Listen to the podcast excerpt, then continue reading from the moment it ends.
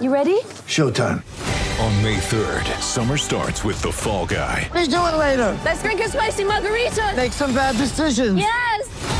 Audiences are falling in love with the most entertaining film of the year. Fall guy. Fall guy. Fall guy. That's what the poster said. See Ryan Gosling and Emily Blunt in the movie critics say exists to make you happy. Trying to make it out? Nope. Because I don't either. It's not what I'm into right now. What are you into? Talking. Yeah. The Fall Guy. Only in theaters May 3rd. Rated PG-13. Get ready for the greatest roast of all time the Roast of Tom Brady, a Netflix live event happening May 5th. Hosted by Kevin Hart, the seven time world champion gets his cleats held to the fire by famous friends and frenemies on an unforgettable night where everything is fair game.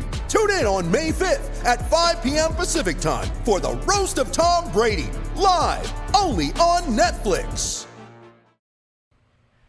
Hey guys, uh, it's me, Henry. So before we jump into today's show, I just want to let you know that the mic I was using had a couple of technical difficulties. So through the first like seven or maybe eight minutes of the show, it sounds like I'm super echoey or like yelling in some big empty room or something. Uh, that goes away quickly, so bear with us as we get through this first portion, and then everything will be smooth sailing from there. Uh, hope you guys enjoy the show.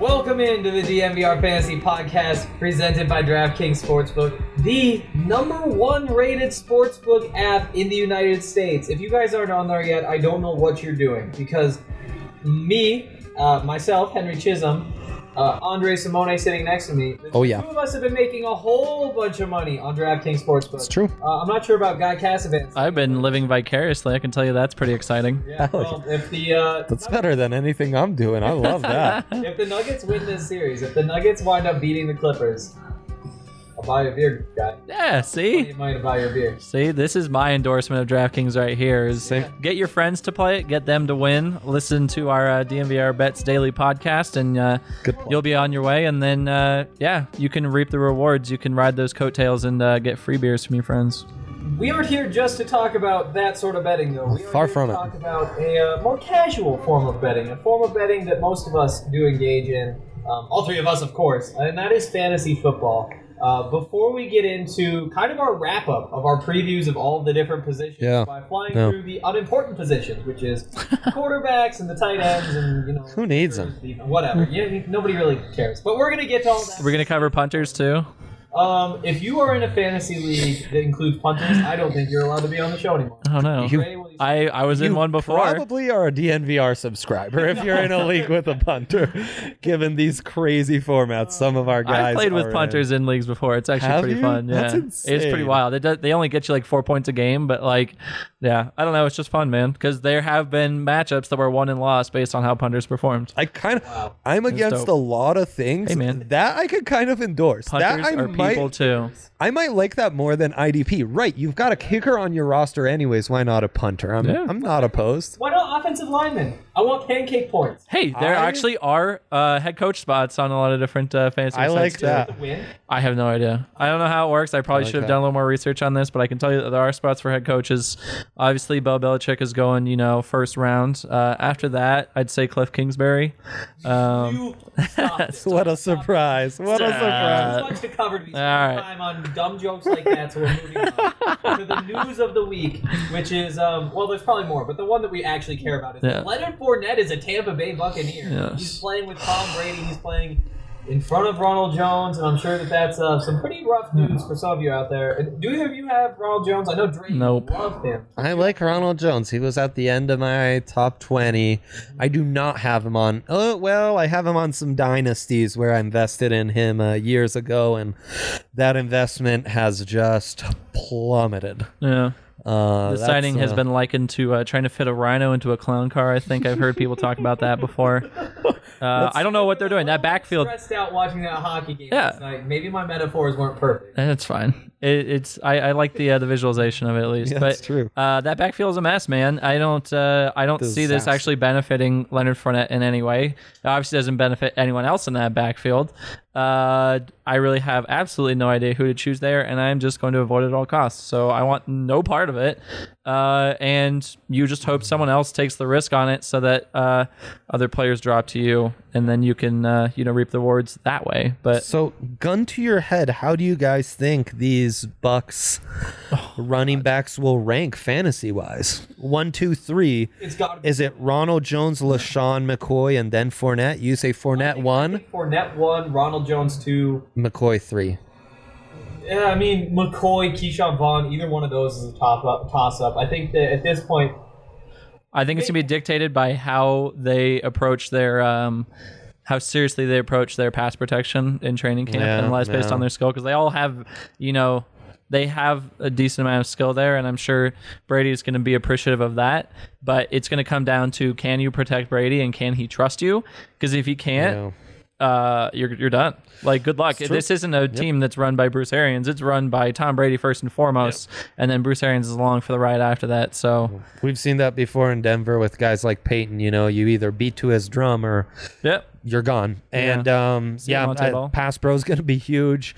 And uh, who can who can be that safety blanket for Brady in the passing game? Who can be that James White type? Exactly. Yeah.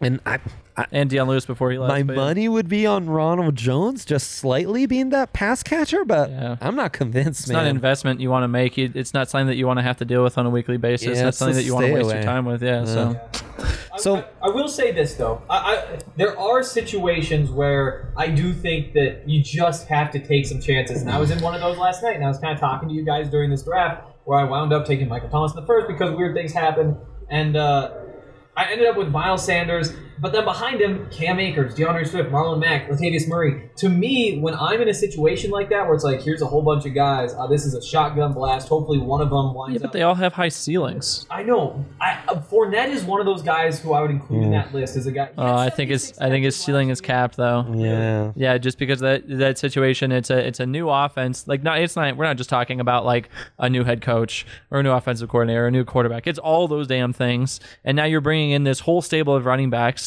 and a new tight end. Like their identity is like one of the wildest in the NFL right now. You have absolutely no idea what's going to happen with that team. Like, is Gronk going to dominate catches? Is Mike Evans with his lack of separation? Like, how's he going to perform? Is Chris Godwin going to live up to the hype? What's going to happen in the backfield? Is Tom Brady going to be able to keep slinging it? What kind of offense are they going to run? You have there's so many questions with that offense. I want absolutely no part of it in any way, shape, or form. Not at quarterback, not at wide receiver, tight end, or running back. Just miss me with all of that, man. Yeah. It's gonna be exciting to watch on a weekly basis, but I don't want to be invested in it. That's fair. I Yeah. will say, you know, we talk a lot about following the money, in particular with running backs.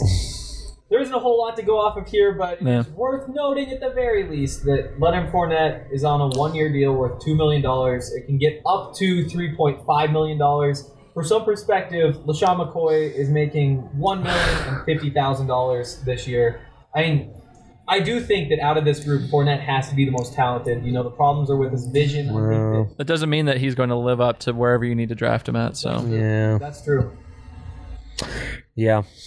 I just don't think it's there for Fournette. Yeah. I think that's a it's a wait and see sort of situation. So moving along. Moving along, what other news do we want to get to? Is there really anything else worth touching? Not really. I mean, we've got some minor injuries going on. We've got a continuation of other injuries like Alvin Kamara. This is all, you know, uh, weekly basis sort of stuff. So um, nothing really pertinent in terms of updates. So All right, let's get into these quarterbacks then. let's. And uh, you know, it, this is one of the tough situations. I think we're all on kind of the same page in our general thought process about the quarterback. You know, there are maybe a pretty clear top two, and then after that, maybe four more. I think we agree upon, and maybe the gap between those four and what's Yep. to come behind. Um, that's where there is some separation. Uh, just so you guys have some sort of idea where we're going with this. But let's just dig in at the top with Patrick Mahomes and Lamar Jackson. Um, by far the top two. Yeah. You know, I think that Lamar Jackson should be a pretty clear cut number one. Do you guys have any objections to that? No. He's definitely a number one because of those rushing yards that he can bring to you. And what an asset that is. But where that number one at quarterback fits into the draft as a whole, yeah. uh, that's highly debatable. And I think it's also very dependent on what kind of league rules um, that your Yes, personal league yes, has. Um, like we were talking about before the show, um, we're in a couple leagues here where it rewards uh, point per rushing attempt, which is really not that common Nuts. of a rule, Nuts. but it's it's something worth paying attention to. If that happened to be a rule in your league, Lamar Jackson all of a sudden, like he went from a quarterback and half of a running back to a full Mm-hmm. Right. quarterback and a full running back in one package, and that that takes him from like a late second round, early third in my mind to like a definite first. Yep. That's a league winner right there. Yeah. And we've talked about, you know, value above replacement. That's something we've kind of tossed around in our conversations privately. That's a metric I've messed with before. Um, pretty easy to implement. Lamar Jackson's value above replacement last year, what was he? He was 80 points better than the second best quarterback. And that gap translates to what? The same gap between the number two quarterback and oh, the Number 22nd? I was looking at by per game, and which is actually even more impressive than your s- statistic Yeah. because Lamar only played 15 games.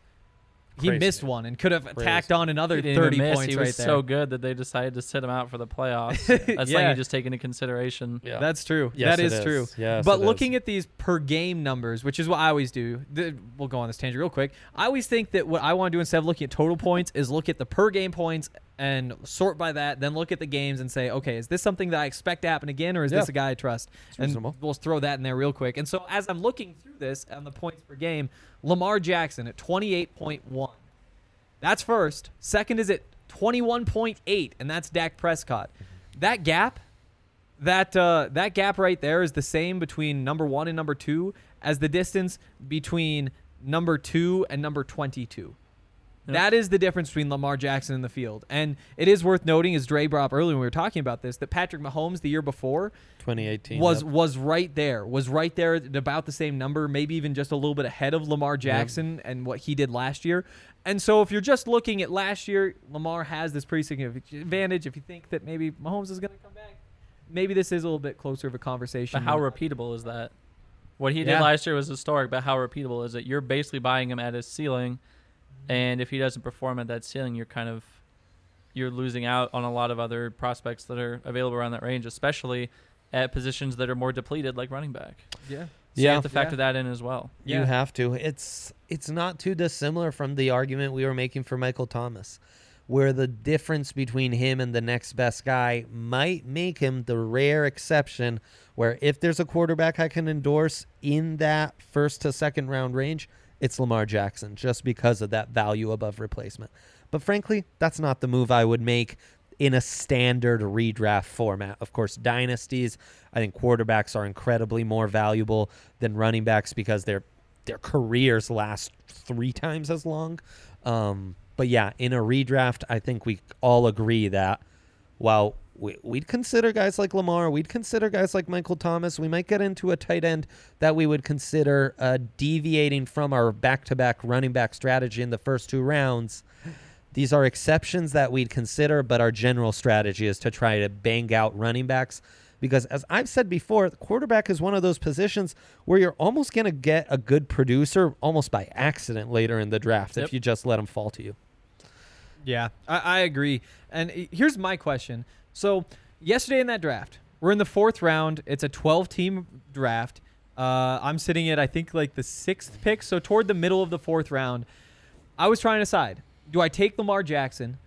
Do I try to bulk up on the running back somewhere else? Patrick Mahomes went off the board about three picks in front of me, and I saw that and thought, if I'm sitting here with a quarterback off the board, and it's not Lamar Jackson, how do I pass up this opportunity? Do you think that it is at, at that point worth taking a quarterback in that situation? In the fourth, Yeah, in the fourth. and you already had your running backs. I didn't. I had one of them. No, I don't think it's worth it. Huh. I think you're better off just waiting, just Yep. waiting it out. I'm I've been getting like guys like Matt Ryan and Matthew Stafford in like the ninth and tenth. Yep. These are guys who could pa- who could have easily five thousand yard seasons. I mean, I'm looking at ADP right now for Matt Stafford, and I'm seeing him, yeah, like middle of the tenth it's round. insane. Yeah, that's crazy, man. It's insane. And- Uh, to think Jameis was the fifth highest producing quarterback in all of fantasy last year because he threw for 5,000 yards. He also threw 30 picks. Yeah, but he was still producing that much. Right. Mm-hmm. And where would you where would you get him in the draft? Oh, He was undrafted. I'm pretty sure. yeah, waiver wire Yeah, his where ADP, you're getting exactly. him. Yeah. So like, it's not worth it for you to go out of your way no, to try no, and pick no, like no, no, a guy that's maybe like the you know number seven, number eight uh, quarterback. Like say someone like, I mean, I'm just looking right now, right now at ADP. This is laughable. Tom Brady is going in the sixth round. It's insane, man. Crazy. Why would you There's do no that? reason. There's no His- reason. Yeah, we're talking about this isn't even the twilight of a You have to This be is the like, the like ultimate Tom Brady fan to waste a sixth rounder. yeah. Why on would you him. want to do anything of the sort? Dude, when you could I be wouldn't getting a guy like endorse Matt a Stafford? twelfth rounder on Yeah, Brady. that's what I'm saying. And and just to throw this out there, Tom Brady was 16th in points per game among quarterbacks last year. Yeah, not great, guys. You're you're expecting him to take a pretty massive leap all the way back up into the top 10 in his age 43 season. Like it's Makes just no not worth sense, it when you can go after so many of these other guys who are just sitting Even when he was winning Super Bowls, he still wasn't, Yeah. you know, the poster child had- for a fantasy quarterback. He had one season with Randy Moss where they went over five thousand Yeah, yards. yeah. The rest of the way, I it's was still like- in high school when that happened. Right, he's Mm-hmm. a mid, he's a middling fantasy performer at the end of his career, who at this point over forty might even be injury prone. Yeah. So that baffles me. Yeah, the way people treat quarterbacks is so unique in fantasy because people kind of deviate from just looking at the numbers, and you get enamored with these guys who are super popular. They're mm-hmm. name brand guys. I mean, I'm happy with Jared Goff at the end of my drafts. I'm happy with Kirk Cousins at the end of my drafts. Matt Ryan. Matt Ryan, I am buying hard. Yeah. I mean, mm-hmm. you got I've talked up Calvin Ridley and Julio and I mean Brian Hill even like I'm buying that Atlanta offense in general. You know, there's endless options, man. And these again, these are guys you're getting in like the ninth, tenth round, Yeah. maybe even later. Why and not? a- around that point, you're looking for like a wide receiver five or six, and maybe like your second handcuff running back. You know, that's what other people are working on at that point, and they have to make up for maybe some of the guys they missed out on earlier in the draft. So they're mm-hmm. playing catch up while you're ahead, and you have a pick of a lot of really good, high potential guys that are back there as well. So yeah. And, and I think uh, It's a quarterback group that's like 25 deep, guys. It is. Yeah. It is. There's no, there's no reason to take one early. No. I'll just I'll throw this No. out there again. You know, the by by the average, it's 28 points for Lamar and then 22 for Deshaun Watson, 21, 21, 20, 20, 20, 20, 20, 19, 18, 18, 18. So, like like there are so many guys Yeah, all bunched up right together. there to to say one is worth drafting a round, two rounds, three rounds in front of another. I just can't get there. The other thing is what Guy was just saying about Jameis Winston. You found him on the waiver wire, a top five producer. Yep. Lamar Jackson wasn't going like super high in fantasy leagues a year Yeah. ago. Patrick Mahomes was not going super high in fantasy leagues two years ago. Like, if you waited on your quarterback and you got one of those guys the last few years, you were probably making a deep playoff run, if not just running away with your league. yeah. So history, recent history has shown us wait it out, let the guys who everyone else didn't want fall to you, and just enjoy it. Yep. Yeah, and as much as I do want to uh, pound the table here for the Cardinals offense and Kyler Murray, uh, I do think he's going to have a breakout year. But like you're saying, this isn't going to be on high. par. Exactly, this is going to be on par with what Lamar Jackson did. Even if he puts Mhm. up those stats, Lamar Jackson was the guy you were getting in the 12th, 14th round versus Right. Kyler Murray. You're going to have to end up spending. I'm just looking here right now. Um, this is like a mid fifth round pick. Yeah. Um, and Yeah. that's kind of just again too high for the potential there. Uh, even if it pans out, you're still missing out on a lot of the guys like wide receivers and running backs Mhm. um, that could be benefiting your team more um, versus you know that value over replacement that you would getting from like a Matt Stafford or a Matt Ryan. So Here's a question for you guys. And this is one where I think there's about a 50 50 split among fantasy football players. How many quarterbacks are you going to draft? Are you going to take one and just ride with him, or are you taking two?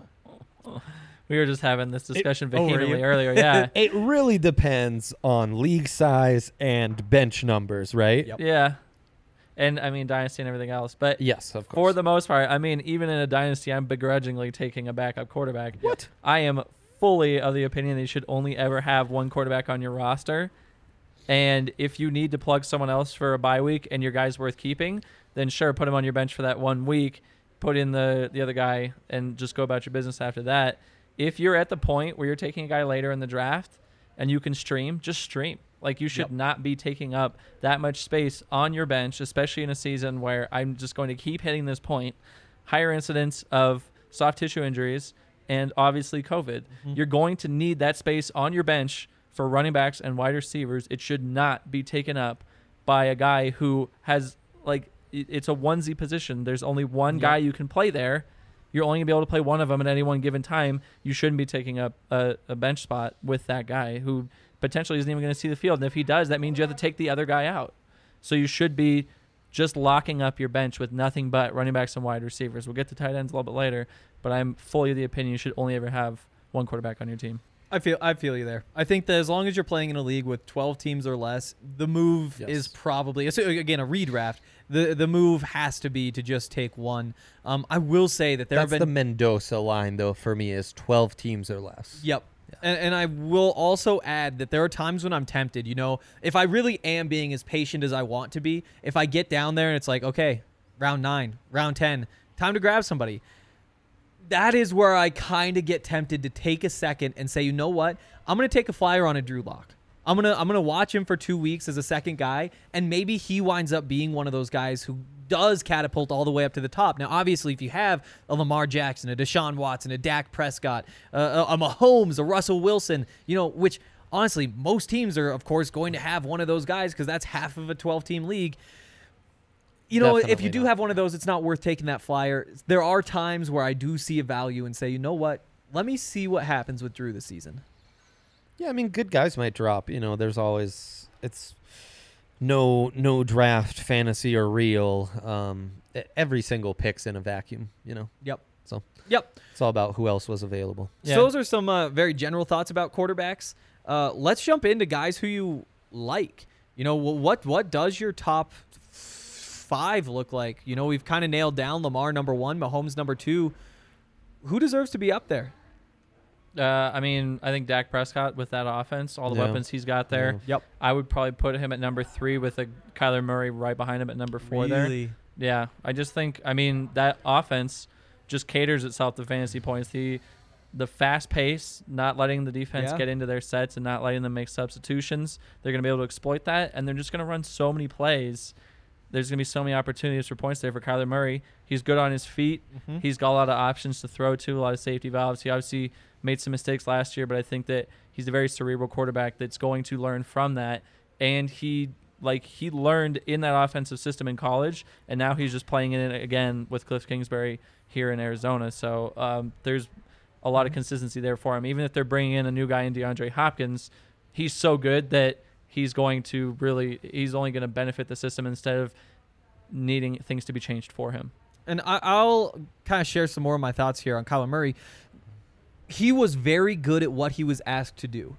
He was very good at what he was asked to do. But a lot of the time, it was a lot of RPO. Like it's a one read, look to your receiver, throw him the ball. You know, I, going back and watching a few of his games, you very rarely saw him come off that first read and try to progress through things. And again, it's because that's not what that offense was built to do last year. It was very much meant for him just to be making that one reading, and So put, what's put him in good tell you situations. for next year? I think that they're going to open things up. I think that they're going to make him make more decisions. Uh, Cliff Kingsbury is, and you know what? I do think that even the few times that he did come off his first read, he was successful. But now he's going to be asked to do that more. Is that going to hold up? And that really will be the key for him to be successful in this scheme and to really take his game up a level and increase that fantasy production. That's what you're betting on here, in my opinion, is as the offense kind of develops around him and becomes more complex, can he keep up? I would bet yes, but again, I don't want to gamble if I'm taking a quarterback with a top six round pick, a top seven round pick. I'd much rather just wait and get somebody stable. Yeah, I'm the same way. I mean, I think we agree. Like, Yep. there's no value in the top five guys when you can just wait on Matt Ryan or Matthew Stafford. Yeah, Matthew Stafford, know. by the way, only played eight games, fourth in points per game last year. He's right up there. He was on pace though for 5,000 yards and 30 touchdowns. Yeah, He's he was always on pace for of a- 5,000 yards. I know, but that's my point. and you like, love that receiving corps, right? Yeah. And they've got no running game, as you keep telling us, guys. So why not? I love everything about it, and I think another thing, important thing to look at uh, is early season schedule when you're looking at a quarterback as well, especially one of these guys in the late rounds that you might end up playing for a couple weeks and then start streaming after that. Uh, someone like a Daniel Jones has obviously been getting a lot of hype. He had some very big games last season. He starts the season off with a very difficult schedule. He's a guy that if someone drafts him and ends up, you know, going on like a say one and three in their first four games, they're going to be dropping him. He's going to be available on the waiver wire. He's not a guy that's worth a draft spot, in my opinion. His schedule gets very good later on in the season, but you let someone else take the risk early in the season and take the hit and have to go through those bad games. And if they drop him, they drop him, and he's yours for free. And then you can recoup all of that later on the season, picking him up on the waiver wire. Whereas someone like a Matt Stafford, he starts to get, I mean, his first game is against the Bears, so that's going to be a tough test. But after that, Packers, Cards, uh, Saints, Jags, Falcons, those are all like, those are going to be high scoring games, man. Uh, especially like Jags, Falcons, Saints. Yeah. Even like the Cardinals, they have improved their defense to a certain extent, but it's going to be a fast paced, like high scoring game. Like Mm-hmm. And if the Lions have to play chase with the Cardinals, they're going to be throwing a lot. So Yep. Washington, uh, I mean the Vikings, their defense is not what it used to be. The Panthers are horrible. Texans really don't have a good defense, and then they play the Bears again. But that for those first, what was that? 10, 11 weeks with Matthew Stafford, Oh, you're yeah. just gonna be sitting golden, man. And then if you're able to pick up a Daniel Jones, once Matt Stafford either, you know, say he like hits a wall when he gets up against the Bears, something like that, or you know he gets his bye week, or maybe God forbid he gets an injury, Daniel Jones is available. Boom, just switch him out, pick him up because you didn't invest anything in him. There's nothing that you're really losing at that point. You got everything you could earlier in the season to get yourself ahead and get yourself ready for the playoffs. And now you're coming in late with Daniel Jones, who's going to mm-hmm. have a really nice end of the season schedule to help take you over the line there. Yeah, for me, Matt Ryan and uh, Matthew Stafford are like my primary targets. They're basically QB five and six for me. Uh, Ryan's being drafted as ADB uh, ADBP nine and Stafford thirteen. So pretty good value there, I think. Yeah, I'm curious what your guys' take is on, um, you know, kind of this. It's a very old school fantasy conundrum where you get so much value from running quarterbacks that guys who maybe aren't as good at playing quarterback can be about as valuable as guys who are good at playing quarterback, but maybe don't run as much. So let's just like pick Wow. a couple of names like Josh Allen and Mitchell Trubisky, a couple guys who can pick up some rushing yards. Are you more inclined to go that direction, or if in around the same area, would you rather take a guy like you know Carson Wentz, Aaron Rodgers, who isn't going to get you the rushing yards, but is more of just like a true quarterback and a better player? Carson Carson Wentz has legs. Uh, Yeah, Aaron Rodgers not is in a little same bit too old to use his legs anymore. But when you Yeah. look at their fantasy production, the guys like Josh Allen and what have you, they're they're getting boosted up because of their running ability, but it's really because they're racking up touchdowns. Josh Allen Oh. ran for nine touchdowns. I was touchdowns. gonna say that's gonna be dude. yeah. And those are negative si- regression going on in most season, so- leagues. That's a six-point touchdown rather than a passing touchdown, which Which is is four, typically yeah. like That's four. true. Um, so that's the advantage, but it, it, it, it's what we've talked about with running backs and wide receivers. It's it, there's touchdown regression is bound to happen with those running QBs. So you you might look at last year's stats and be like, "Whoa, Josh Allen was a top ten performer, crazy." Now he's added Stefon Diggs. The offense around him's only getting better. His game's improving. No, not so much. Because if those nine touchdowns all of a sudden are like four, which entirely possible, right? Oh, yeah. Oh, those yeah. are so like fluky and situational. Suddenly he's gone from oh a top ten quarterback to like he shouldn't have been on your bench. Yeah. you know, like and the difference between top ten and eh, in that eighteen to twenty range seem it's minimal when you look at the points per game. It's massive though when you consider like the 18 18th best quarterback and beyond shouldn't be on anyone's roster in your 12 team league. No. Those top 10 guys should be. So But the point is, if other people are taking those quarterbacks, that means there's more running backs and wide receivers available for you to take advantage of. Getting someone like, you know, OBJ off the waiver wire, someone like Terry McLaurin off the waiver wire. These are guys that are going to win you your league if you're paying attention and you have the space to pick them up and make them available. So taking up that spot with a backup quarterback for me is just useless, man. Yep. And I, I mean, I love running quarterbacks stylistically, but they got to be giving me yards like Lamar does. It can't just be rushing touchdowns because those can be so fluky. All right, that's good stuff. Um, before we kind of wrap up the quarterback section, are there any guys who you think maybe are worth a late flyer? Guys who maybe should be um, valued more than they are currently being valued? If I'm missing out on Stafford or Ryan, I'll be looking hard on guys like Kirk Cousins later on in my I draft. like it. Jared Goff, uh, Mm. potentially even Big Ben Roethlisberger. I think uh, you know when they've been healthy, that passing offense has been pretty explosive. I mean, talk about you know guys all about the high upside veterans. You could draft Big Ben and him turn out to be like a top six quarterback. Yeah. I, I could totally see that, you know. And I think he's like ADP 17 right now. Seems like good value late in the draft. So really, Goff, Cousins, Big Ben, those are guys I'm targeting late in the draft for sure. Yeah, Ben concerns me a little bit, not just because of his injury history, but because they have a really good defense, and I think that they're going to turn more to that kind of ground and pound style of offense change because they want to they yeah. want to protect him a little bit more. So Ben's not really a guy that I'm hyped on. I mean, if he was like the last guy on the board, um, I might pick him up, but he's not something I'm going to go out out of my way to get. Um, yeah, honestly, it's it's for me like I would go with someone young, like a Joe Burrow. Um, Mm, that's I someone like it. who like or a Drew while- Lock. Yep. Mm, Nah. Really? Well, I just think that in, in Denver it changes, man. When you play in these leagues with Broncos fans, they ended Oh, up yeah. they end Fair up taking enough. people That's earlier fair. than they should go. Well, even forget Broncos fans. He's ADP 21. That's Yeah. in front of Kirk Cousins. That's in front of Gardner Minshew. That's in front of Baker Mayfield. Yeah. Uh, Derek Carr, Dwayne Haskins. Like, I love Drew, but I don't know if you can count on his production being better than all those guys. Yeah, I think there's just a lot of question marks with that offensive scheme. So I think Jared Goff was a good call there uh, towards the end of the season. Um, but there's Lit a lot of games here above 20 points. Oh. Um, they really started to find their groove again as an offense. Yeah. And um, with a younger stable of running backs, uh, you know, there are going to be some question marks there. And they trust Jared Goff and they have a very a lot of consistency at the receiver and tight end position. Um, so I think he's very comfortable um, in his rapport with those guys. Um, so you're going to see more production on that side of things. And I think that they kind of realized what got them to the Super Bowl that they tried to then go away from last season really hurt them. And going back to that towards the end of the season is what uh, renewed their success. Yeah, I So I think that Sean McVay is smart enough to realize that. Uh, and I think that we're going to see a lot more production from Jared Goff. So He feels me- like a nice buy low candidate. yeah, right now. exactly. Everyone's kind of low on him, but and Trubisky's a great example of what you were talking about last year. Just two rushing touchdowns. Fantasy stock plummeted from being a top five guy the year prior.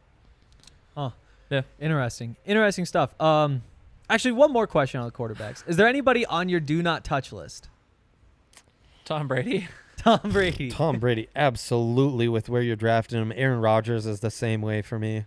I'm Yeah? not messing with Aaron Rodgers. Especially in that offense. And like I said before, I think um, what's his name, Daniel Jones, is on my do not draft list as well because I think that his season, start to the season is going to be so tough To me, that he's an easy saying. drop candidate for whoever picks him up, and you're Mhm. going to be getting him off the waiver wire anyway if you really want him.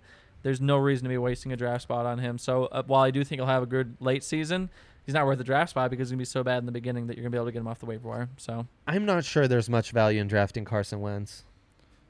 Uh, you know, because he's another one of those guys who you just can't trust to stay healthy, and I just don't want to be dealing with Not that even with my him, but quarterback. the wide receivers. Oh my God, Yeah, Terrible, Jalen right? Reagor's their Everybody, rookie yeah. is already injured. Everybody. You've got what's his name starting on the pop, Alshon Jeffery. He's being drafted as ADP 12. That just feels way too high, man. Way too high. It sure does. Yeah.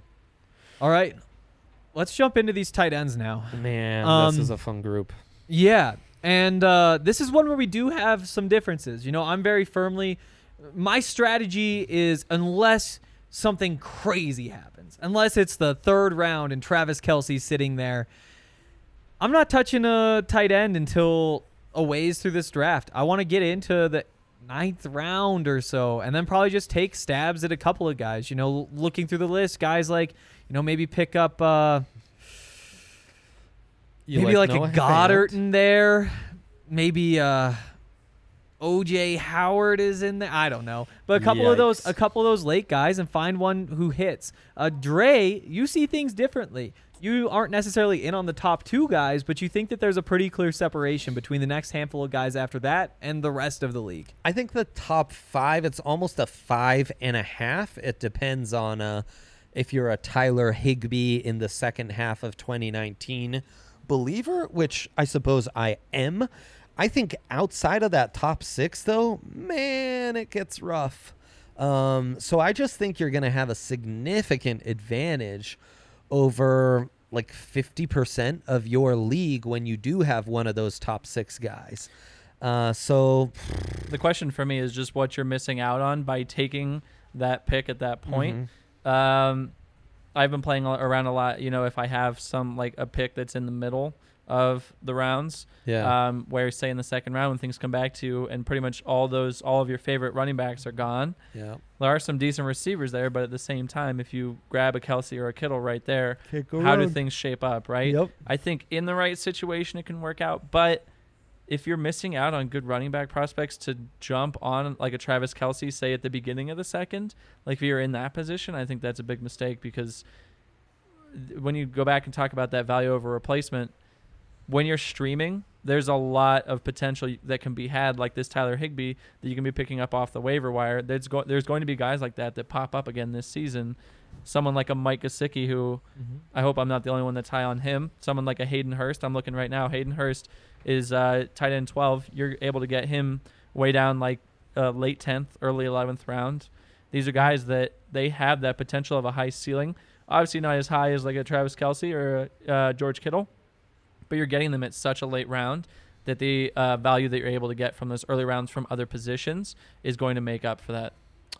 Yeah, it's it's really interesting with uh, Kelce Kittle It is. because I think if there's one silver lining on having that dreaded middle of the first pick, uh, that the Dalvin Cook era, era uh, area of the draft for for guy that he hates, I think that's where in the second round, I do strongly consider Travis Kelce because he's such a massive advantage over the rest of the tight ends. But yeah, you're right. The cost of losing out on one of those top 12 running backs potentially for me is too much. So one of them would have to be gone. Kelce would still have to be available for me to work that out. So I'm intrigued. I think the value above replacement could be significant, but it's probably it's not my like strategy A. I'm still trying to mm-hmm. double up on the top 12 running mm-hmm. backs. Yeah. After that, though, I have no qualms with going after Mark Andrews in the fourth, Darren Waller in the fifth, Tyler Higbee in that area.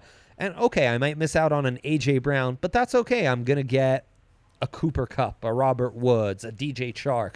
I'm gonna get someone like that to drop to me anywhere. If that's my opportunity cost is missing out on one of those receivers in that 20 to 30 range where I like love all of them, mm-hmm. so be it. I'm going to be able to double, triple up on that group.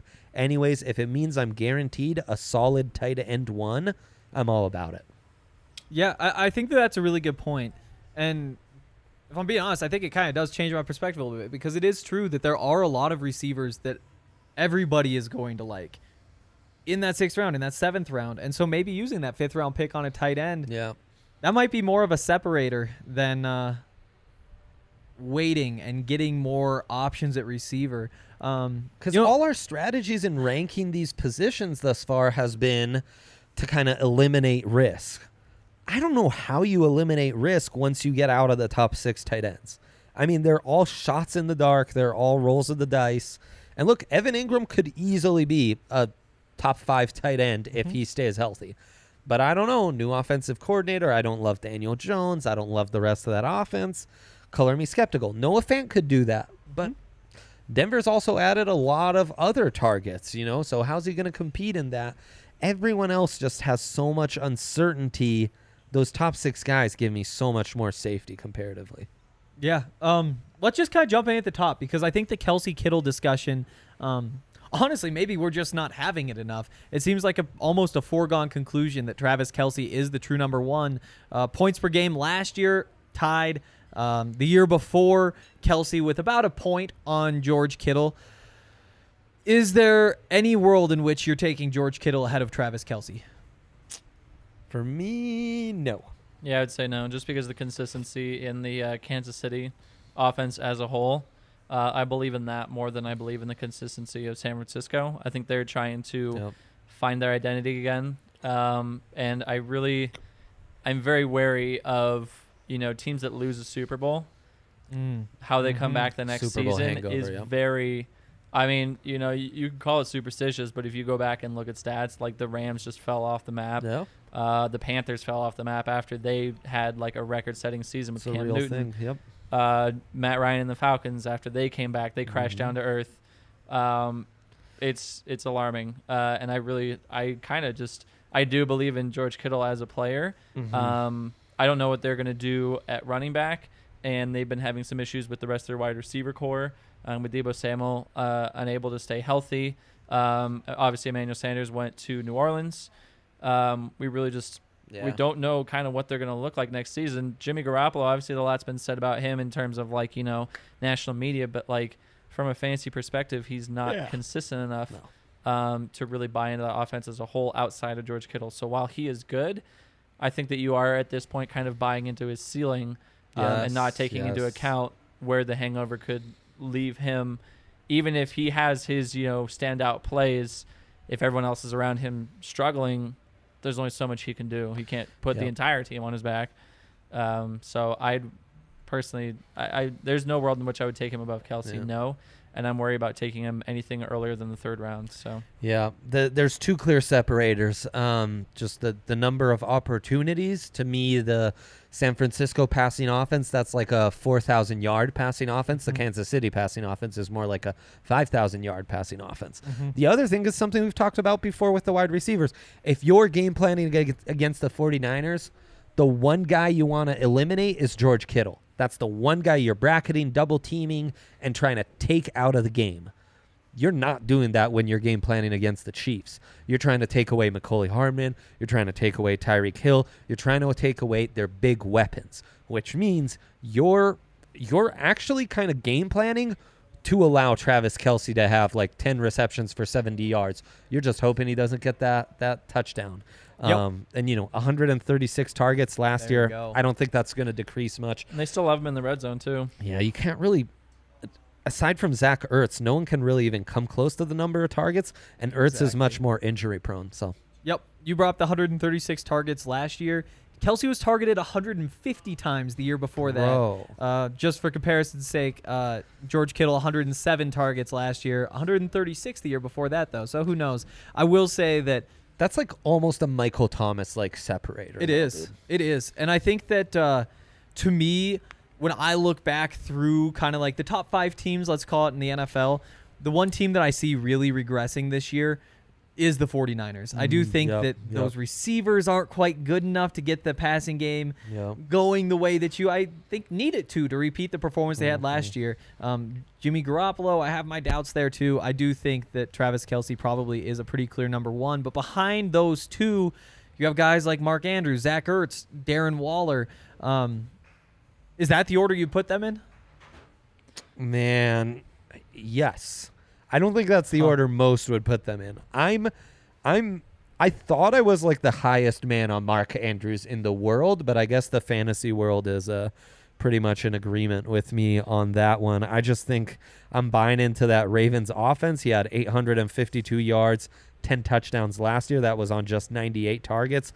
They trade away Hayden Hurst, so now he's uh more of just that number true. one target at tight end. Um, I love just his upside. I just don't know if there's enough pass attempts to go around there. They're not a pass heavy offense. I think they were number one in rushing attempts last season, Yeah. correct? No. And with Lamar Jackson being able to do so much on his own with his feet, um, it just takes away so many. Like even though opportunities are opening up with Hayden Hurst leaving, I just don't know if there's enough there for him to take that step into. I mean, what he's going in like the third, fourth round. That to me is just absurd. Like again, this is a guy that you're buying his ceiling You're buying he has to perform at that ceiling for you to get back what you invest in him. And I don't think he's going to get there. Like he'll have his big games, yes, but taking him in the third or the fourth is just mind boggling to me. I mean, like sure, if he finishes as the tight end three, that's all well and good, but how does that stack up against running backs and wide receivers you could have gotten around that point?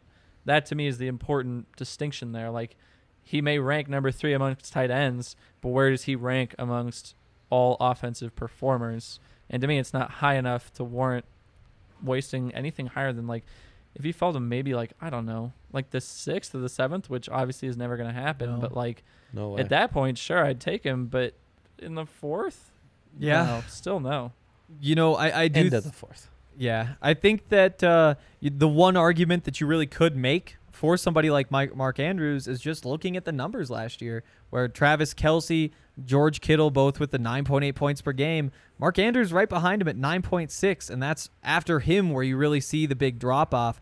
Um, Here's what I'll say about Andrews and the Ravens offense. their passing game is a big play off a play action off the RPO passing game. So the wide receivers aren't going to get a lot of volume. They're more going to get like big plays and take them to the house. The one target that is getting volume is Mark Andrews. So while we might see a little touchdown regression, Yep. I think the targets could go up from 98. I think the receptions could go up from 64. I think the mm-hmm. yards could go up from 852. If now he's suddenly in that 900 yard range, you're talking about a pretty special tight end, historically speaking. Yeah, and, and Yeah. you brought up the touchdown regression. He had 10 last year, five apiece for Kelce and Kittle. I think you're going to see both those go up and Andrews go down, and there Yeah. be a more But clear if you're, separation. Talking, you're talking about 900 yard receivers, like let's put this in the perspective of wide receivers.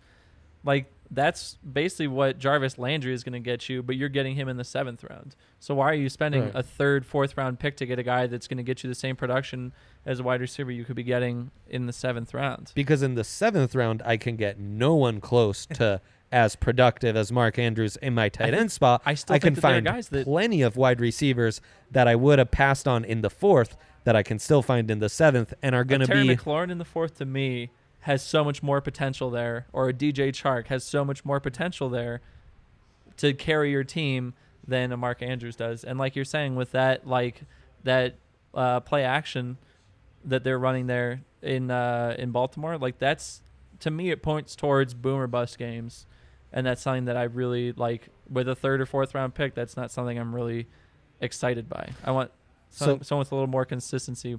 looking at ADP, what we're talking about would be passing on someone like Sutton, Ridley, Tyler Lockett in in that 40 ADP Yep.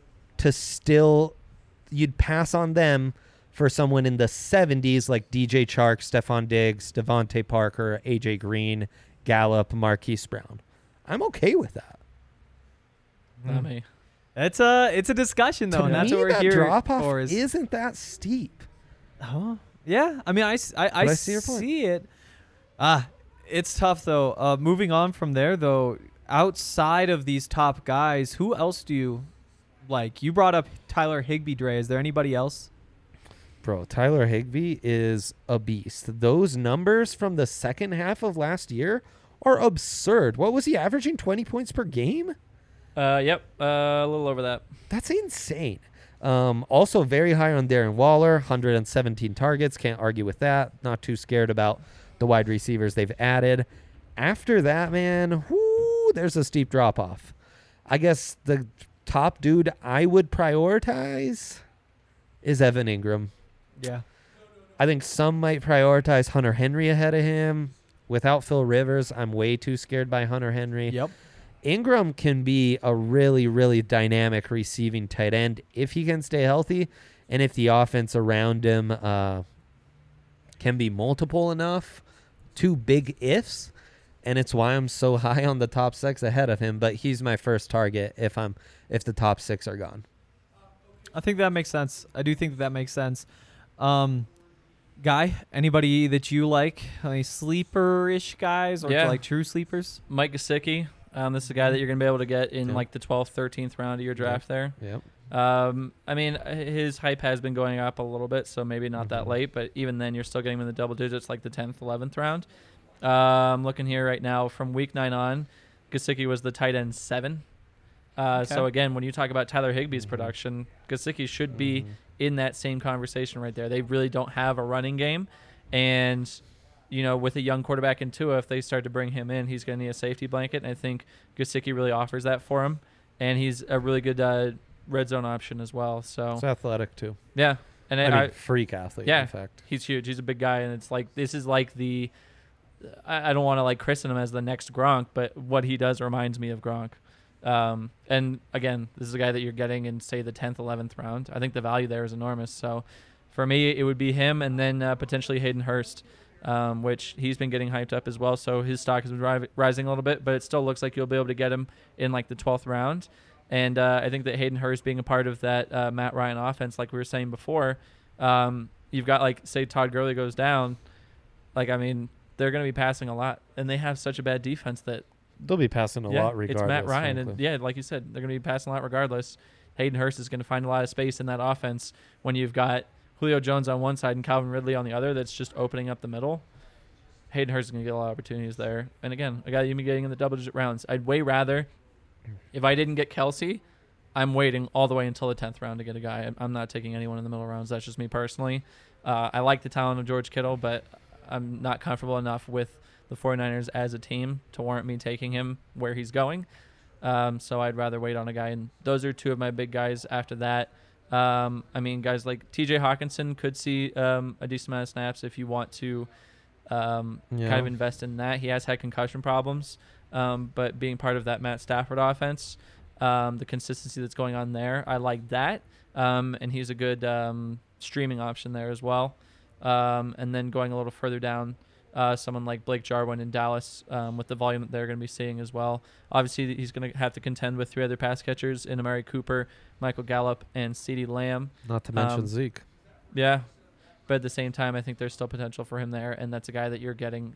He's going to potentially be undrafted, so he'll be a good um, a streaming option. I'm I'm big on streaming personally, so Uh, you did uh, when you were talking about Mike Gesicki, you did bring up Rob Gronkowski. When do we consider Gronk? I don't. I if he was on the waiver wire and I like I saw the first part of the season and he was doing decently, I might pick him up as a waiver wire option. But there's no world in which I'm drafting him. It's just not happening, man. ADP 13.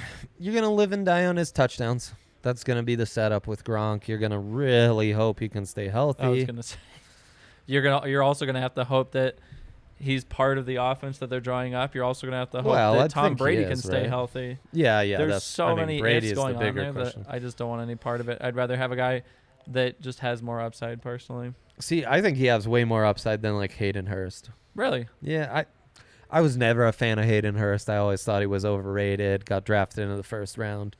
Um, famously, the Ravens' first first round ahead of Lamar Jackson, which let that sink in for a second. That's insane. Um, 32 teams pa- or 31 at least passed on him, Yeah. right? Because he was a 32nd pick. That's so- right. So I don't know. I- Gronk, I guess, might be someone I consider. Goedert to me is one of those higher upside late picks. I mean, you are praying that Zach Ertz gets hurt early, but dude, Goddard's a top three tight end if Ertz gets You gets want a- injured. A, a guy that's a backup on his own team. I don't want any part of that. I mean, last year he had 144 fantasy points. He had more yards and the same amount of touchdowns as Mike Gesicki. More receptions too. Yeah, but they didn't start to integrate Mike Gesicki until the end of the season. So Well, I I think don't- it's a tale Goedert of two was halves, the right? backup all year. Yeah. Personally, I would just I'd rather go with a guy that's the number one on his own team. I think there's just more potential there for me. Speaking of I mean- number twos on their own team, this is kind of a deep sleeper, which is not usually a good pick in a uh, Hmm. fantasy draft when you're talking about tight ends. But uh, Will Dissly, he's only played, I believe, what? Uh, I'm trying to pull this up and it's not loading right. Um, he played four games in 2018. Was the eighth player by points per game. Last year, he only played six games. He was uh, the seventh best. He's behind Greg Olsen, who you can't trust. I'll just throw it out there. If Will Dissly's playing and uh, he's on the waiver wire, it, it's somebody to keep your eyes open to as the season progresses. Dude, a torn Achilles is not a joke, man. Yeah. Like. ACL ACL nowadays is an injury that you can come back from, but torn Achilles like that ends careers, man. Oh, it does. And guys just they don't have the same explosiveness. And he's only played eight games in his entire career, in his two-year career. That's crazy, man. I think it's 10, but I have like Still. five five guys on the wa- on my waiver priority at the position I might have higher. Like That's fair. Irv Smith Jr. in Yeah. that Gary Kubiak offense, I think could take over for Kyle Rudolph, become the primary tight end in that offense. You just the problem is Rudolph's still there as the red zone option, so you're gonna hope you get a little touchdown luck with Irv Smith Jr. Um, another guy who kind of later on I would consider is Dawson Knox of the Bills. He's kind of cut out of the same cloth as an Evan Engram, just like a freak athlete who I could see kind of blowing up this year. And Jay Sternberg, Mhm. uh, tons of talent for the the tight end out of Texas A&M, who's now with the Packers as their top tight end. Uh, kind of Gesicki like, um, in that the talent's all there. He's going to be tight end one, and I like that offense a little more. and finally, as far as deep, deep, deep sleepers, Cole Kmet, who I think uh, the rookie tight end for the Bears, yeah. they've loaded up on a lot of tight ends. I think he'll be the number one guy and the guy they feature most in the passing offense. And uh, you never know, Taysom Hill. It's true. Taysom It's Hill, true. if he's listed at tight end, might be worth a flyer in your 16 team league. All right. Uh, any other thoughts on the tight ends before we talk about these defenses? I mean, like Noah Fant's another guy I might roll the dice on if I'm not getting Engram and I'm kind of stuck in that next tier of tight ends. But yeah, man, the rest of the group we've kind of set them all. Yeah. It's a lot of rolls of the dice, and there are six like true certainties. It's true. Just gonna reiterate that point. That is true. Um, let's jump into these defenses then. Where do you go? First of all, is there anybody worth not waiting until the very end for? When is the earliest you're going to think about taking one of these defenses? Pretty the second much. to last pick because Yeah. my last pick Yeah. is kicker. I agree. I totally agree. Yeah, I anyone that reaches I mean the the people that used to reach for like the Seattle defense and everything. Oh my god, those are the guys that I saw at the end of the season just not setting their lineups because they just Yep. It's just a waste. Like Like of, of of all the fantasy positions, the defense is the one where you typically see the most turnover from year to year to year, and Oh, the yeah. projections are the furthest off on. And if for no other reason than that, I am waiting as long as I can to take one, just because you're not guaranteeing yourself anything by taking the number one defense over the number two, over the number three, over the number four, over the number five. You know that said say everybody in your draft is a smart fantasy football player and you wound up with the very last pick of the first round, which means you get the first pick of the second to last round or whatever happens, and you get your choice of the defenses, where are you going? I guess I man, and so tough too because they have a monster schedule. But I think I'd go with the 49ers. Really? Uh, yeah. oh my I just god, believe in that they play in pass rush. the hell out of me. I know, but look, the Seahawks are going to turn the ball over. They're not going to light you up for 40 points. You watched those Niners Seahawks games last year. They were like 20 to 20 bloodbaths. The Rams are the same way. Don't scare me a ton. You know, look, your Cardinals, they're going to have some fun matchups, but they they have such an advantage in the trenches. They're going to get a lot of uh, pen, you know, pressure. I think they're going to force some turnovers. So I, I like the I like the Niners. If I'm forced to pick a defense, that's the way I'm going. And they're young. I If think I'm- there's still margins to improve. If I'm forced to pick a defense, it's it's sort of like a one A one B situation for me. But my one A would be the Steelers, Mm-hmm. and my one B would be the Bears. Oh, Interesting. wow. The Bears. Yeah, I think that. Well, let's start with the Steelers. Uh, their start to the season, they play the Giants, the Broncos. However, you may believe in that offense. It's still the second game of the season for them. Uh, Texans, Titans, Eagles, Browns, and then they don't have to play the Ravens until Week Seven. Obviously, the Ravens are going to be a concern.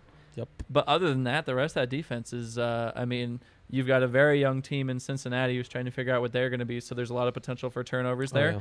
The Browns are just a, scare a ya. laughing stock. Yep. Um, they don't scare anybody. And then other than that, I mean, the divisions that they're playing against, they get to play the Jags again, um, Washington, who we still don't know their team name, the Bills, the Colts. I mean, there's a lot of opportunities in there for that team to feast, and they have a very good defense. And it's built by Mike Tomlin, who is one of the best defensive-minded coaches of this generation.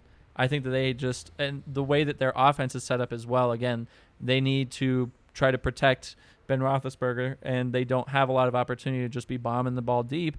They need to play a lot more conservatively. I think that that defense is going to benefit from somewhat of a lack of offense as well. That's just going to be their style of play. They're going to keep games low scoring, and there's going to be a lot of opportunities for turnovers for them. So, personally, the Steelers are high on my list, especially because of that early season schedule. After that, the Bears. I mean, the Bears have just always had like no matter what happens on their offense, they've always had such consistency on their defense. They've got you know big playmakers and guys like um, what, uh, Khalil Mack. Um, yeah, I, they just they always seem to defy expectations and have such a good defense that for me, I'd like to if I'm forced to draft one, like it would be Steelers and then Bears in my mind. You know, the, the thing about the Bears, though, is that they had such a rough year last year. And I think that's because the offense put. I mean, even the defense, I, I said that wrong. They did not have a bad year as a defense. They had a bad year as a fantasy defense. They were the 20th ranked defense in the league, and I just don't trust Mitch Trubisky and that offense to not put them in bad situations. And for me, that kind of is the first thing I look at. Actually, second. First thing I want to look at is sacks.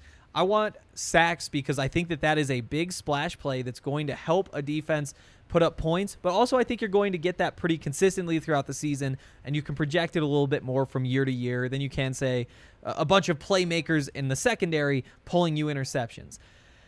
When I look at the Bears, you see the sacks, but behind that, I think that defense does, or the offense does put them in bad situations. I like your Steelers pick. I think the 49ers are a good pick too. Um, I'd almost throw the Bucks up in that conversation. Whoa. Yeah, I know, I know it's crazy, but that's what happens with with these Against defenses. the Saints? Uh, the, no, the Saints are right up there too. The Saints are right up there as No, I know, but they're playing the. Saints twelfth uh, twice a year. Yeah. The Oh, Falcons that's- twice a that's year. That's fair. Like if you're picking on weak divisions, which is what you're doing with the Mm-hmm. looking at the schedule, can't go wrong with the Pats or Bills. It's true. AFC East doesn't scare you at all in offense. Patriots highest scoring fantasy defense last year. And I'm always but looking at like the lot early season sitting out. schedule as well, because Mhm. that's that is like the prime position for streaming and whatever you're drafting, you just want immediate impact from it, and then you can ditch it and Yeah. get something better later on once you actually see how teams are kind of panning out. Um, I, I'd rather have a, a team that has a really good early season schedule. So for the Bears specifically, I mean they start the the season off with the Lions, which they're a high scoring offense, but they also turn the ball over, so there's potential there. And then they get to see the Giants, the Colts, the Panthers, the Bucks, all within their first six. So um, there's a lot, a lot of opportunity for them there to start the season off well in terms of fantasy points. After that, you can start streaming. So All right. Um, any more thoughts on the defense, or are we No. uh, good to go here? The stream approach, it you kind of gotta pick your defense by like week seven though, because I then the waiver wire kind of gets dried up. You're not getting those top matchups necessarily always. uh, I don't know, man. I, I, I think I've had there have been weeks where things have been a little bit difficult, but I think down the stretch you can actually start to see a lot of good matchups pop up. You're looking more not for a good defense, but for a really horrific offense. You can follow around like someone like the last year. I think it was Miami, Jacksonville, and um, Cincinnati. You just see whoever they're playing, and if Yeah, one of yeah. those three uh, defenses that's playing against them is available, you just snap them up, and they're like guaranteed points. I mean, the Jags in years past, the Browns in years past, uh, even the Lions some of those years. It was just whoever they're playing, you're picking up that defense. So yeah, no, I hear you. you're, but you're not holding on to it for more than a week. It doesn't it doesn't work out every single week, but it's it's actually somewhat consistent. So All right. Uh, anybody have any thoughts on any kickers? nope. no, I mean, go with kickers on high scoring offenses. Yep. yeah, There's- and there's ne- a- never draft a kicker before the final round. Ever. yeah. Ever. No. Never do it. What if I'm thinking like, wow, Let others in your league do all these things we've been talking about. Let them reach on a quarterback, on a defense, on a kicker. You be the dude that just stays patiently and lets everything fall. what if I'm thinking, huh?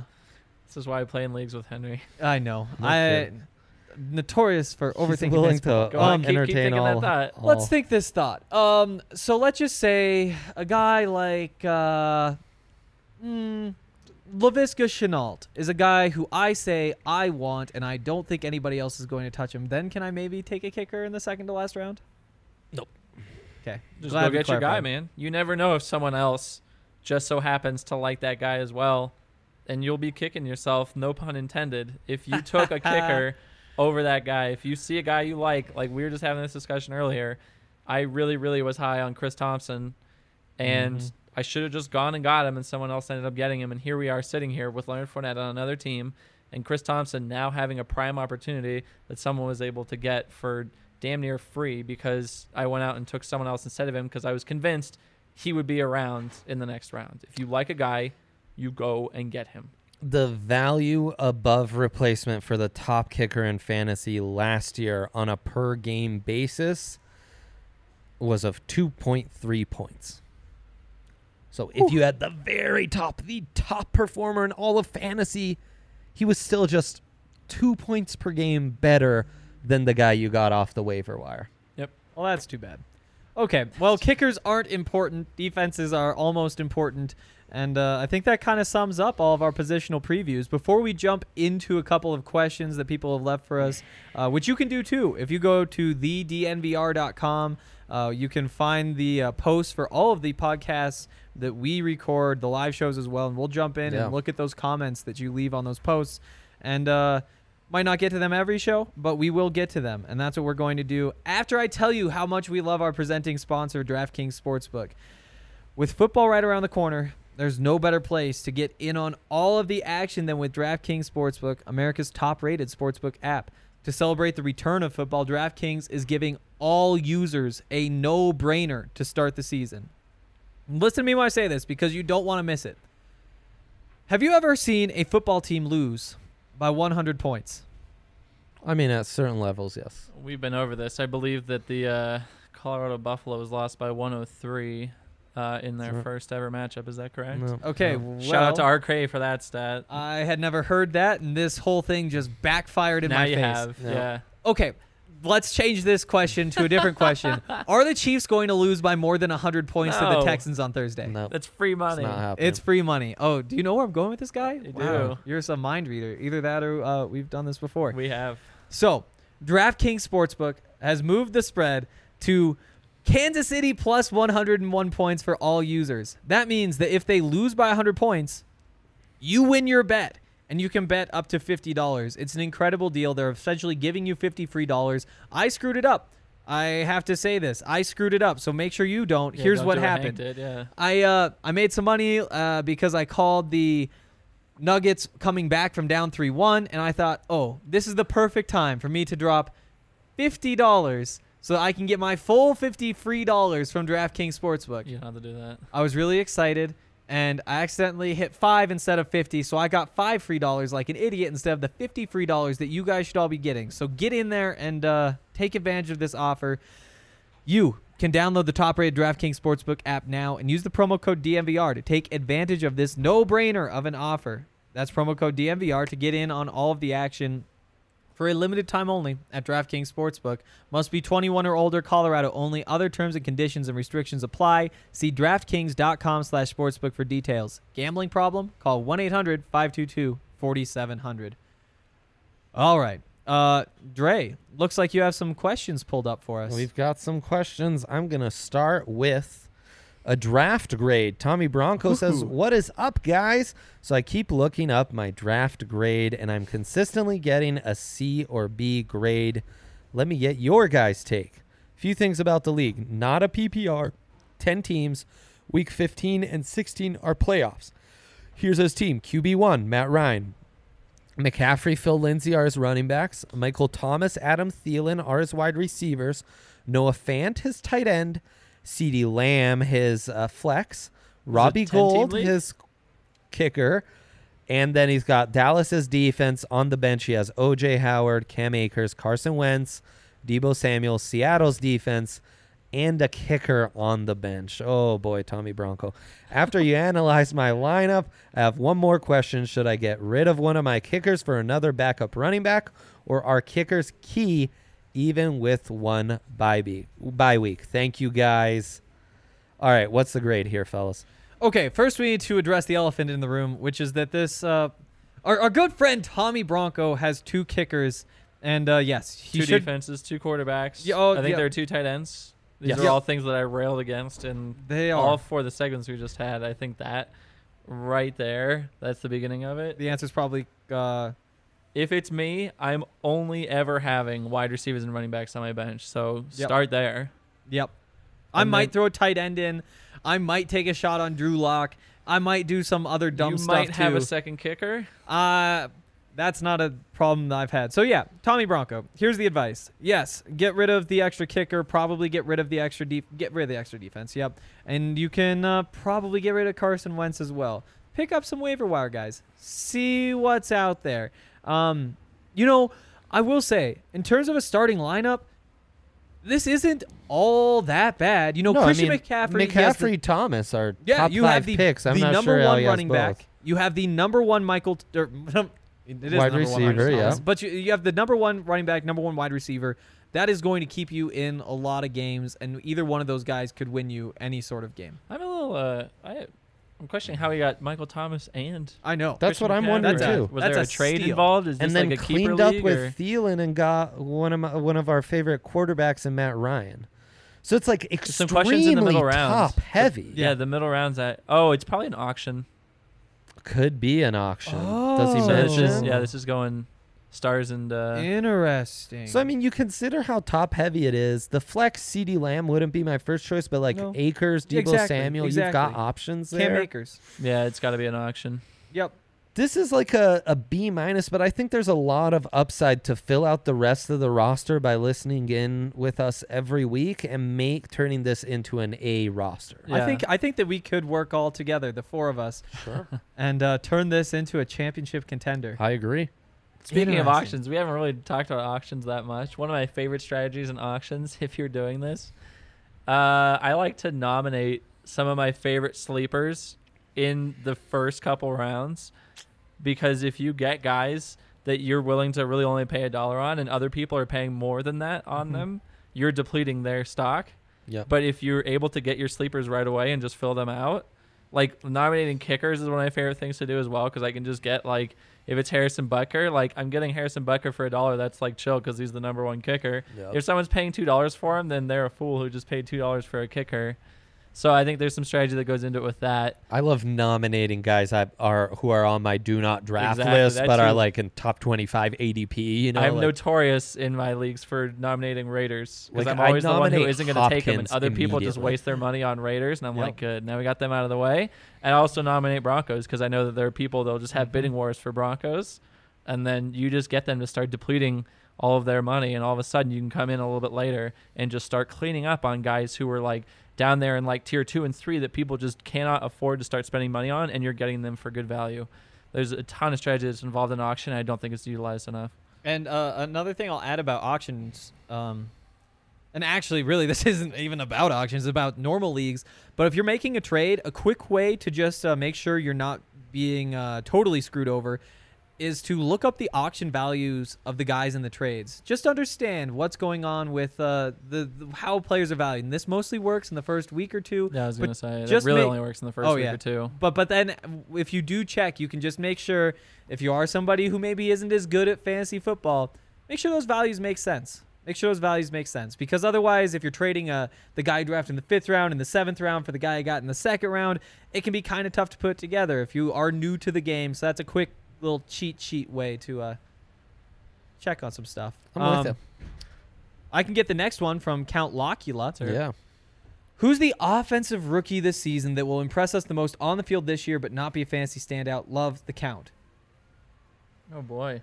Yes, and I think that we've talked about that. I read that and was like, "Oh, I've read this before." I think I was me and Dre have talked about this a bit. Um, easy answer right here, Viska. That man is just you're Oh, going to see one. him line Yeah. up in the backfield. You're going to see him line up at Good tight end. You're going to see him line up everywhere. He's going to look like he fits everywhere. He's big. He's muscular. He's going to uh, score. He's going to pass the eye test when you watch him play. You're going to be like, "Wow, this is a good guy." In terms of the production, might not be Right. there. Right. I'm. I don't know. You guys probably don't like my take on this, but I'm gonna say Jonathan Taylor. Hmm. I think that he like watching his tape and everything. He's got just boatloads of skill. Yep. But everything that I've been reading and hearing and seeing of like how he's integrating into that team just in his rookie year, it's been rocky. And I think people are so smitten with the tape that they saw and with what's happening to Clyde Edwards-Helaire that he's being drafted way above where he should be going. I think Marlon Mack also still has a ton of talent left. And that team needs his consistency when they're bringing in a guy like Philip Rivers. I think that Marlon Mack is going to be a lot more impactful on that team in fantasy this season, and Jonathan Taylor is really just going to be playing a background role. I can certainly see in seasons to come Jonathan Taylor being an amazing running back, and he'll have his flashes this season. But from a fantasy perspective, I don't think he's going to live anywhere near that hype just for this season. Any thoughts on that, Dre? That's a decent take. Um, I don't mind that. I think. Um, I think if it's a- as you described, that might be a disappointing season for Jonathan Taylor. I think one guy who might impress but won't have a major fantasy impact could be Anthony McFarland, the speedy running back uh, from Maryland who went to the Steelers. He reminds me a lot of Tevin Coleman, and Tevin Coleman was just like this uh, to start his career at the Falcons. He was backing up Devonta Freeman. When he'd come in, he'd show great flashes, but he has yet to be a solid fantasy contributor. So that's kind of a name um, I gravitate to there. I'd throw Bryan Edwards out there as well as a guy who. Oh, I think. Oh, I think you're wrong about that. you think he's going to be productive? oh yeah, fully. I think so. very too. much so. Really, with and I fantasy hate value. talking up Raiders, but I, think, think he's going to so be really good, man. Uh, it's I just, think he's going to we be love really him. good. I, I do love him, and I do think that he is probably the most talented. No, you gotta give second most talented to him. But with Ruggs there, I mean, I how much we can he had really so much produce? to cover he in our really wide receiver have- segment that I didn't have time to talk about him, but I fully believe in him. And like, I I, like hate him a saying lot. that about a Raider. I I, like him a watched him, lot. in our dynasty league. I watched him. him drop so far, and I wanted him so bad because of just the numbers and what I like. Am so dead sure he's gonna do, but I I cannot have a Raider on my team. But he's Yeah. going to produce, man. He's looked awesome in camp, and they've started like what uh, was it, Mike Williams? That went down with a with a shoulder injury, which he's had a history of shoulder injuries. Oh yeah. So Uh, all Tyrell sudden- Williams. you. Tyrell Williams, sorry, I get Oh, them mixed up yeah, all yeah. the time. I, I was yeah. Mike was Williams very- is also injured. He's always injured, but he plays for another. Yeah, I team. was wondering where you're going yeah, talking about of Mike the Williams. two Williams. I mean, they're both injured, but the point is, there's a lot of opportunity there for Bryan Yeah. Edwards, and he's done nothing but impress. And, I think Ruggs that has he's been nicked up too. yeah. Yeah. So I think there's a lot of opportunity for him in that offense, and uh, It could I'm not I'm not gonna say I'm excited to see how he performs because I'm not excited to see the Raiders do well, but I think that he is. I think he's really gonna perform. So I think I'm with you. Antonio Gandy Golden would be another one. EGG. Interesting. Uh, Do you have another comment for us, Dre? Yeah, and then final comment from the count on our very first fantasy podcast. What are your thoughts on rookie wide receivers like Jeudy, Lamb, Jefferson? How high is too high to draft Ooh. them? Say you uh, already got two uh, stellar starters. Love the count. Uh, man, this is a this is a tough one. I think You that Jerry Jeudy is going to go too too early in any of our leagues for me to warrant yes. drafting him. Uh, I was very high on Jalen Reagor, like very high on Jalen Reagor, and all of a sudden he's got I think a torn labrum. Yeah. Um, he's going to be out for four weeks, which is going to put him at like a a week three is when he's going to be available for that team. Um, so that one's tough.